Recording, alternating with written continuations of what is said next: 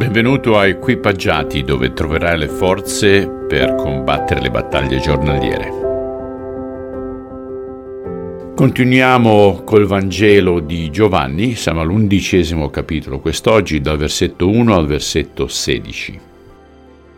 Un uomo di nome Lazzaro era ammalato, viveva a Betania con le sue sorelle Marta e Maria.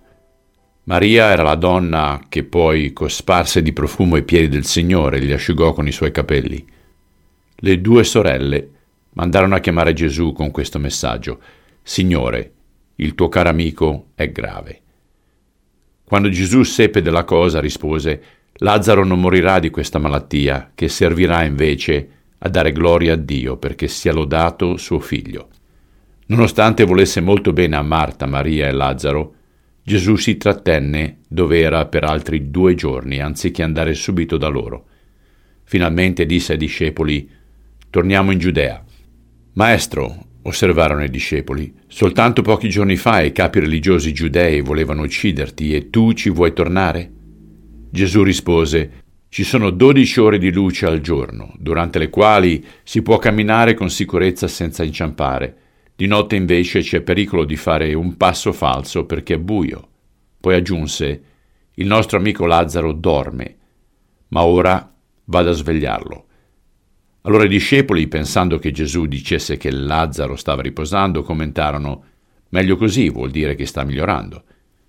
Il Signore invece intendeva dire che Lazzaro era morto.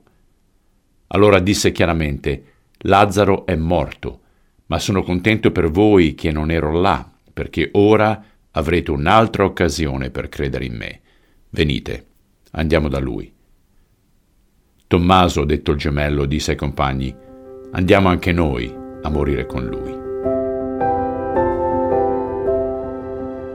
Signore, inizialmente sembrerebbe che non ti sta a cuore il fatto che Lazzaro, tuo amico, stia male ma invece è parte di un programma molto più grande dove tu puoi testimoniare la tua potenza non solo davanti ai tuoi apostoli, ma anche davanti a Marta, Maria e altri osservatori, la potenza della risurrezione.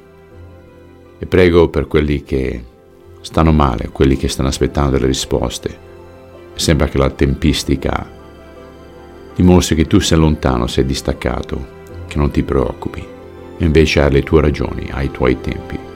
Aiutaci ad essere pazienti. Te lo chiediamo nel nome di Cristo. Amen. Ok cari, troviamo pace nel sapere che i suoi piani sono sempre molto migliori dei nostri. Buona giornata a tutti e non vedo l'ora di essere con voi domani. Ciao.